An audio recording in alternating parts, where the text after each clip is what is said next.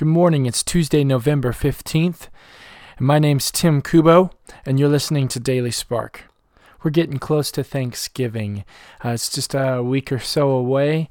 And man, Thanksgiving is one of my favorite times of year. Uh, you have the turkey and uh, the family, and um, man, it's just a great time.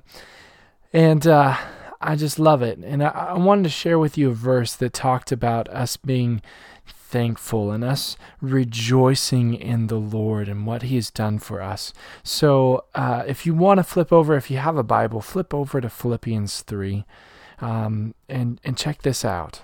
This is verse 4, and this is what it says Rejoice in the Lord always. I will say it again, rejoice. Let your gentleness be evident to all. The Lord is near. Paul says, Rejoice in the Lord always. And if you didn't hear it the first time, I'm going to tell you again rejoice. Rejoice. There's so many things that we can rejoice in the Lord about.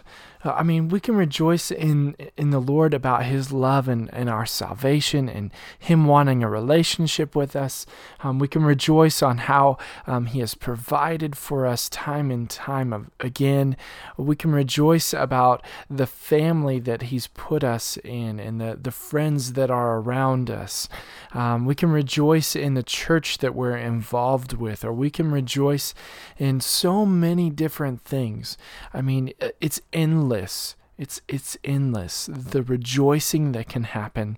And so what I want you to think about is okay, Thanksgiving is coming up and there's this this thankfulness um, that we're supposed to have uh, for the things that we have and for the family that we have and and in the middle of that not only do I want you to be thankful, but I want you to rejoice, celebrate.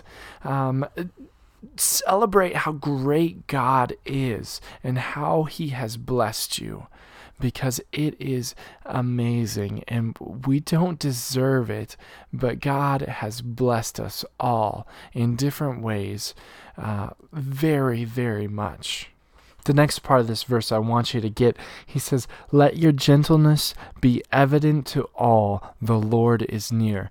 Let your gentleness, your kindness, your um, love for people to be known to all. Help them to see that. Help them to realize that. Let yourself be known for that, that the Lord is near.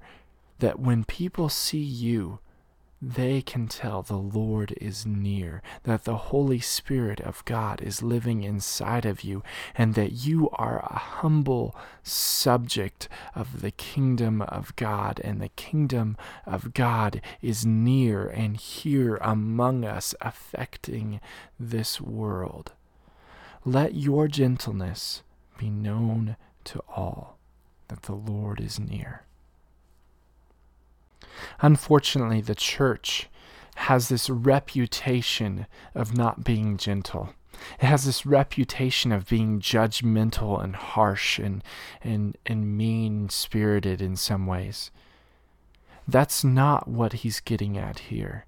He's saying, let us be known as the body of Christ, to be people who are gentle, people who are kind, who others can come to and share what's on their heart, share what they're struggling with, share their sin, and they'll receive gentleness, not judgment or any of that.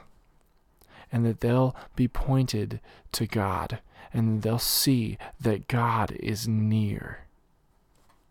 That's your challenge for today. Let your gentleness be known to all that the Lord is near. I'll talk to you again tomorrow on Daily Spark.